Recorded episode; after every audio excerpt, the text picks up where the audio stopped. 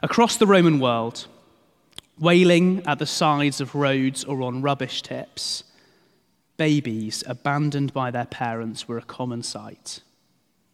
Others might be dropped down drains, there to perish in their hundreds. Girls, in particular, were liable to be winnowed ruthlessly. Pretty much everyone had always taken it for granted until that was the emergence of a Christian people.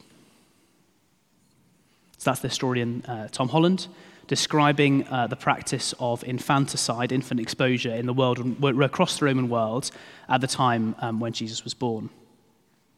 But within just a few centuries, uh, the early church had so shaped society that leaving newborn children to die was not just illegal, but increasingly unthinkable.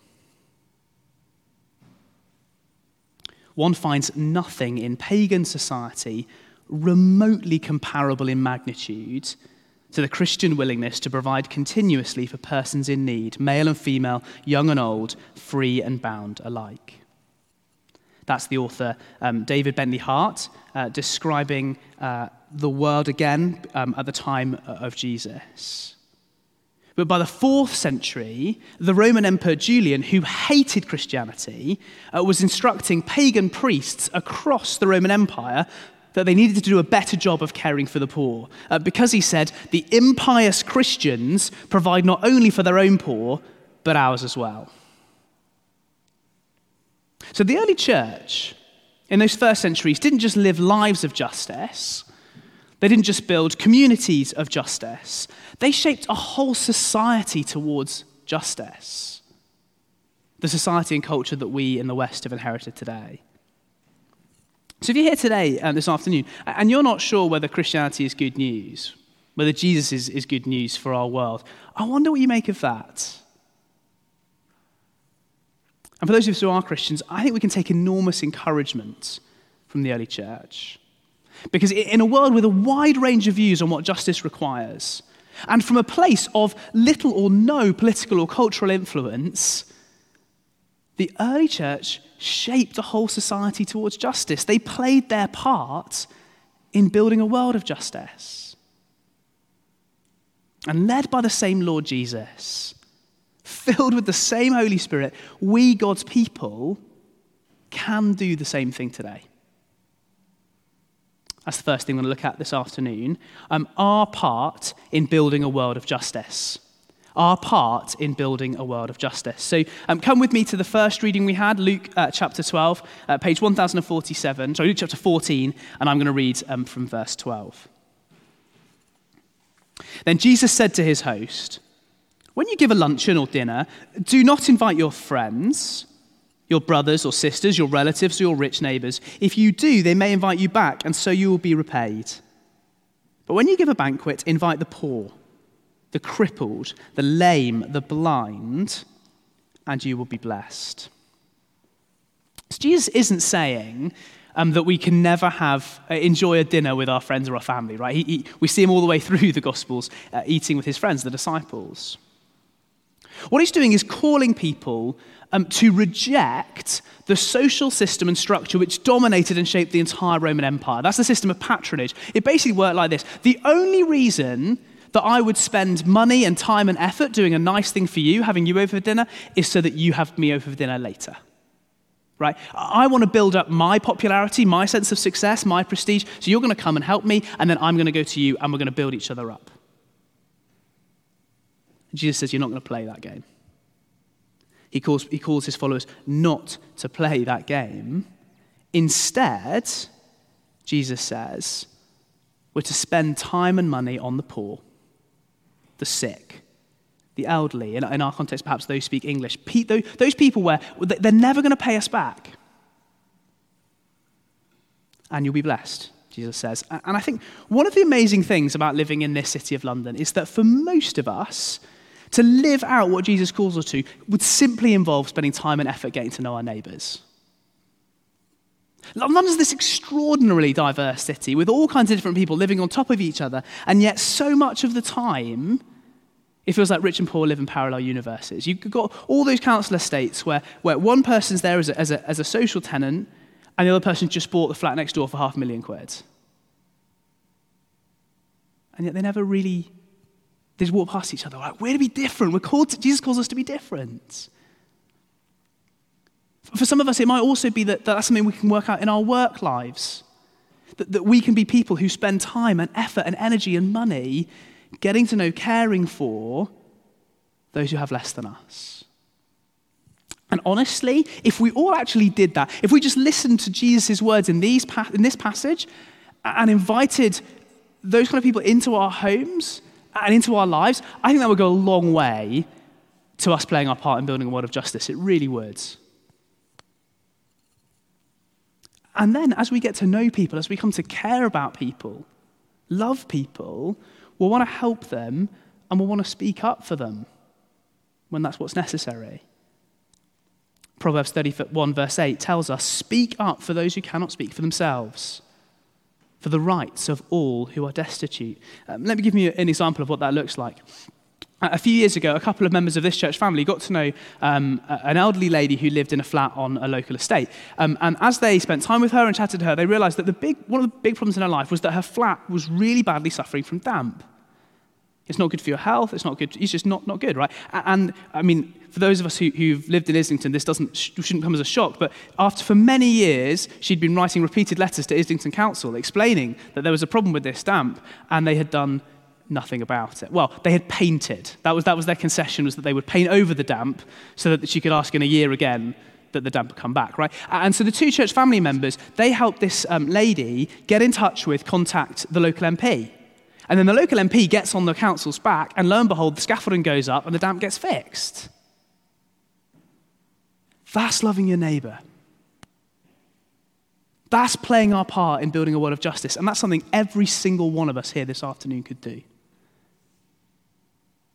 Get to know someone who's going to struggle to speak up for themselves, spend time with them, find out what's going on, and then if, and then if, it's, if it's what God's calling you to do, speak up. And then there are the times where what God's calling us to is going to go further than that, deeper than that, in terms of responding uh, to the injustice we see around us. In the words of the pastor and theologian Dietrich Bonhoeffer, we are not simply to bandage the wounds of victims beneath the wheels of injustice, we're to drive a spoke into the wheel itself. We're not simply to bandage the, victim, the wounds of the victims beneath the wheels of injustice, we're to drive a spoke into the wheel itself. We're to stop injustice at the roots. Um, I think it's Desmond Tutu who says um, it's, it's, all very well um, keeping on pulling people out of the river, but at some point you're going to want to walk upstream and work out who's throwing them in. Right? And so, what does that look like? What does that mean? Well, it means that William Wilberforce didn't just buy as many slaves as he could afford and set them free. He led the campaign for the abolition of the slave trade. Lord Shaftesbury didn't just try and, and, and release as many uh, boys from the horror and um, inevitable cancer of being a chimney sweep. No, he spent decades after decades after decades against opposition until the practice was outlawed. And for some of us here this afternoon, it may be that that is God's call on your life to step into the shoes, to, to stand on the shoulders of those kind of, of those Christian giants and men and women like them down the ages who have taken on injustice in the name of Christ at that kind of big picture national level. But for most of us, it's much more likely that what it's going to look like is tackling injustice on a much smaller level in our local communities as we see it at work in the lives of those around us. Again, let me give you an example of what that looks like. So, um, Graham Hunter, who's the vicar at St John's Hoxton, just down the road, is a friend of mine. And he told me that um, as he and others in his church and his community got to know uh, people and they were kind of thinking about the cost of living crisis and all the stuff with energy bills, uh, they found out that people who are on prepayment meters, um, whenever they went to the um, corner shop to top up the card that you need to put in the meter, um, they'd be told, oh, I'm sorry that the machine's not working. Uh, that was it, it was and, uh, isn't until they bought something in the corner shop, at which point the, magic, the machine would magically be fixed. So they were finding that every time they were trying to put money on their card, the corner shop owner was saying, no, no, you've got to pay a bit, you, have got to pay extra to use this machine, right? Which isn't how it's supposed to work. So Graham and the others think, well, that's not how it's supposed to work. So they called up Payzone, who are the company who run the system, and say, can we have a machine in the church? Right? So that if somebody wants to top up, they can just come to church and top up. And Payzone said, ah, nah. It's a lot of money for us to put the machine in. You're not going to do anywhere near enough traffic. We're not doing it. So, some guys from the, the church and some other, I think a couple of other churches and other institutions of the community, they went to the Payzone offices in central London and they said, We'd like a meeting with the CEO, and we're not really going to go anywhere until you give us a meeting with the CEO. And they got a meeting with the CEO. And they said, Look, to, look we're not asking for you to change your national policy. We're not asking for you to try and change. We're asking for one machine. And the CEO says, I'll go on then. I'll give you a machine. Right? It, it, that's loving your neighbor. That's playing your part in building a world of justice. And again, that's the kind of thing we can do as we get to know people, get those going like, what could we do as a community in this place, but as we, we're spread around the city, as we, as we see and, and hear about small local injustices, we can speak up.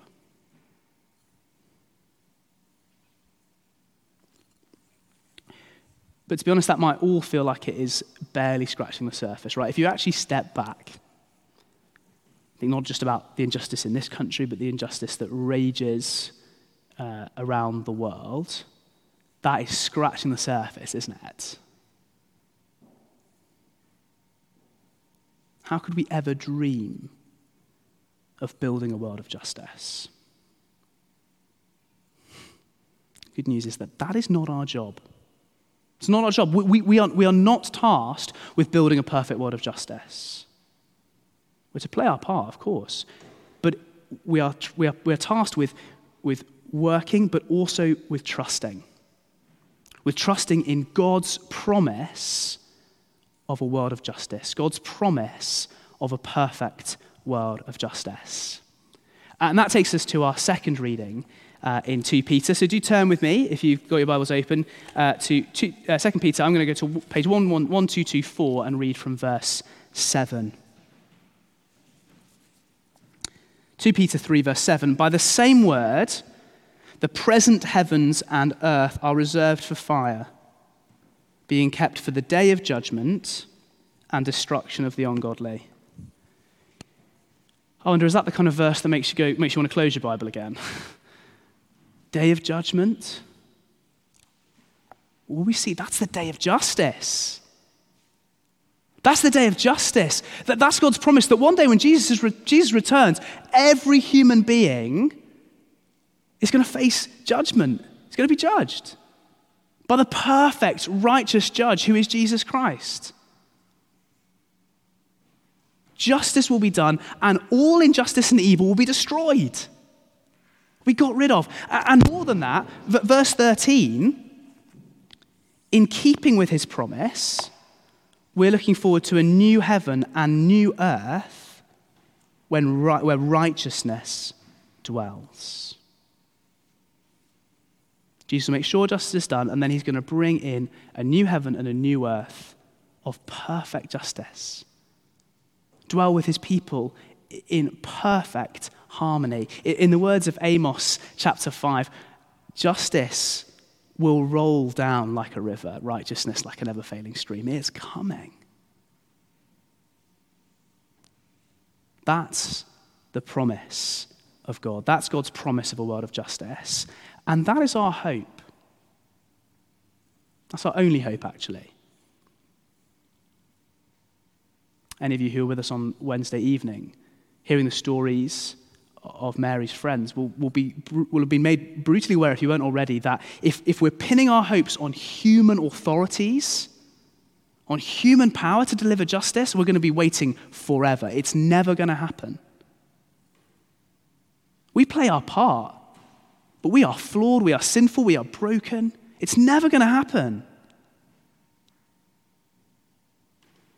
But we're not reliant on human authorities to bring ultimate justice. Because God has promised that one day Jesus will return and he will make sure that justice will be done. And it is that hope, it is that promise, and nothing else that will allow us to join in the confidence that Martin Luther King so beautifully expressed when he said this Evil may so shape events that Caesar will occupy a palace and Christ a cross. The arc of the moral universe is long but it bends towards justice. The arc of the moral universe is long, but it bends towards justice. How can you look the injustice of the world in the face and believe that? Because God has promised that it is so. That Jesus will return and justice will be done. And in keeping with his promise, we're looking forward to a new heaven and a new earth where righteousness dwells. And so we can join the song of creation in joy at the coming justice of God. Psalm 96 Let all creation rejoice before the Lord, for he comes. He comes to judge the earth. He will judge the world in righteousness and the peoples in his faithfulness. God's promise of a world of justice gives us hope. And it gives us freedom. It gives us the freedom to forgive, to not bear grudges, to move on sometimes in life we will be confronted with the absence of human justice. Sometimes we'll be confronted instead with the limits of human justice. But either way, as Isabelle Hamley writes, full justice is impossible this side of heaven. Even when judgment has been rendered, when wrongs have been righted as much as can be, something remains. I think we all know that something remains, and that something can hurt like crazy. It really can. And often it feels like we can't let go of that something. We can't let go of that remnant because if we let go, well, that's saying we're giving up on justice. It doesn't matter. It's, but you see, if, if, if God has promised that one day justice will be done, completely, perfectly, and fully, then we can let go without giving up on justice. Because by letting go, by forgiving, we're not cancelling God's justice. Rather, we're trusting in God's justice. And we're setting ourselves free.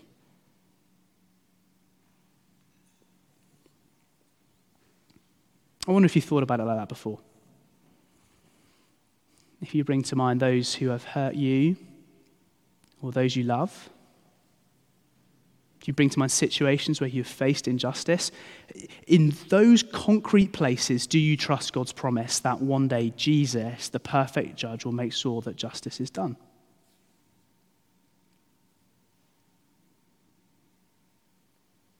And as you trust that promise, does that help you, help us, as we walk out together, God's call to be those who forgive? As in Christ God has forgiven us. So we're called to be those who are both working and waiting for justice. Those who both play our part and trust in the promise of God of a world of justice. But that leaves us with a question. Here it is why do we have to wait for a world of justice? Why do we have to wait for a world of justice? And the first thing I want to say is that is a deeply biblical question. In the book of, uh, of the Psalms, God's words given to his people to pray back to him, that question is there all the way through. How long? How long, O oh Lord? How long are we going to have to wait for justice? Listen to Psalm 94. How long, Lord, will the wicked, how long will the wicked be jubilant? They crush your people, Lord. They oppress your inheritance. They slay the widow and the foreigner. They murder the fatherless. They say, The Lord does not see. The God of Jacob takes no notice. God, where are you? Where are you? Why, what is going on? That's a biblical prayer. That's a God authorized prayer. So, so, that when we see the deep and awful injustice in the world around us, we're not supposed to just close our eyes and walk on by. When we experience injustice in our own lives or in the lives of those we love, we're not supposed to pretend it's not a big deal. We're not supposed to have some neat theological answer that says, well, because it's all fine. The pain of injustice is right. And God gives us uh, words like those of Psalm 94 to take that pain, that question, why, why, where are you, how long, and bring it, bring it to Him, to cry out to Him in prayer, to cry out for justice. How long, Lord? Why do we have to wait for a world of justice? There is no full bow tied answer. But I think part of the answer is given to us in that reading from 2 Peter chapter 3. Come with me to verse 9. Peter writes, The Lord is not slow in keeping his promise, as some understand slowness. Instead, he is patient with you, not wanting anyone to perish, but everyone to come to repentance. So the Lord is not slow in keeping his promise to bring in a world of justice. Instead, he is patient. Because the reality is that when Jesus returns, that will mean justice, perfect justice. But for any who are outside of Christ, who are not trusting in him when that happens, what does that justice entail? It means paying the price for their part in the injustice of the world. And Peter's saying, God doesn't want that for anyone. He doesn't want that for anyone in this room. He doesn't want that for anyone you know. He doesn't want that for anyone in this city. He doesn't want that for anyone on this planet. He wants, he, wants he doesn't want anyone to perish. He wants everyone to come to repentance. What does that mean? It says, rather than trusting in myself, in my own life, in my own way, saying, actually, no, I'm going to trust in Jesus. That on the cross, as he died, he was bearing the cost of justice. He was paying the price for my part in injustice so that I can be forgiven and God can be just all at the same time. If you're here this afternoon and you're not sure if you want to be a Christian, if you're not sure you want to follow Jesus, if you're not even sure why you're here, well, let me humbly suggest that you're here because God wants you and everyone to come to repentance, to, to, to put your trust in Jesus so that you can be forgiven and look forward to a world of perfect justice. That's God's number one priority. That's God's number one priority. His number one priority is people coming to know Jesus and put their faith in him. He is the God of justice. He cares deeply about justice. He has promised that one day he will make sure that justice is done. But right now, he's not brought in a world of perfect justice. He's living with the injustice of the world because he wants more people to come to know Jesus. And God's number one priority has to be our number one priority. We should care, we should care passionately about justice. We should be people of justice, build a community of justice, play our part in a world of justice, and yet our number one priority has to be to share the good news of Jesus with people.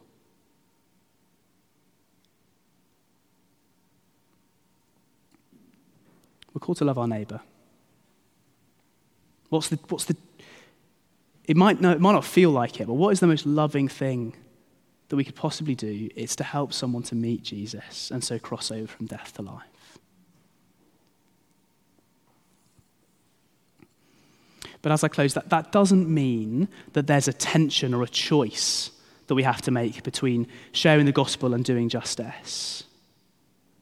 Instead, they go hand in hand, they fit together, right? Th- think about the early church, right? Christianity spread like wildfire across the Roman world. Why? Well, imagine for a minute being a woman knowing that if, you're, if the baby you're carrying is a girl, your husband's going to make you throw them down a drain. Just imagine that for a second. And then imagine finding out that there is a community of people who will care for you and your child.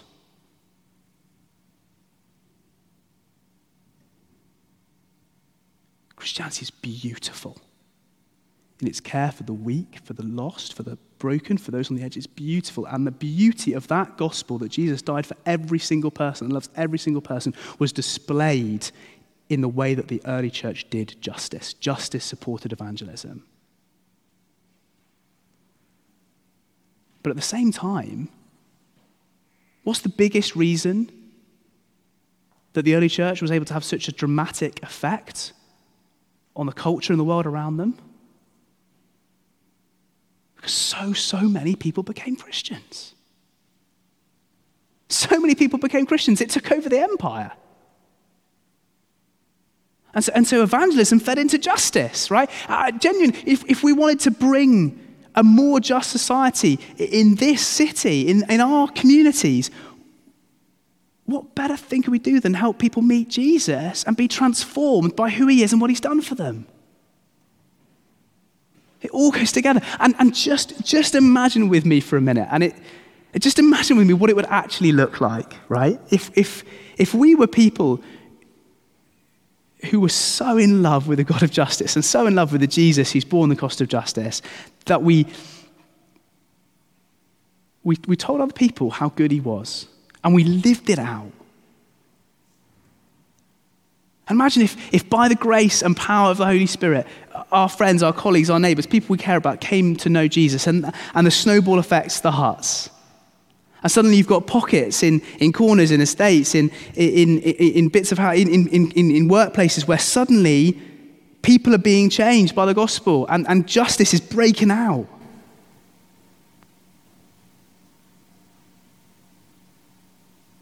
We can't do that. We can only play our part.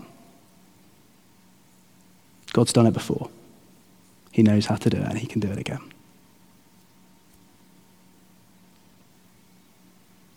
Let's pray now that He would do that.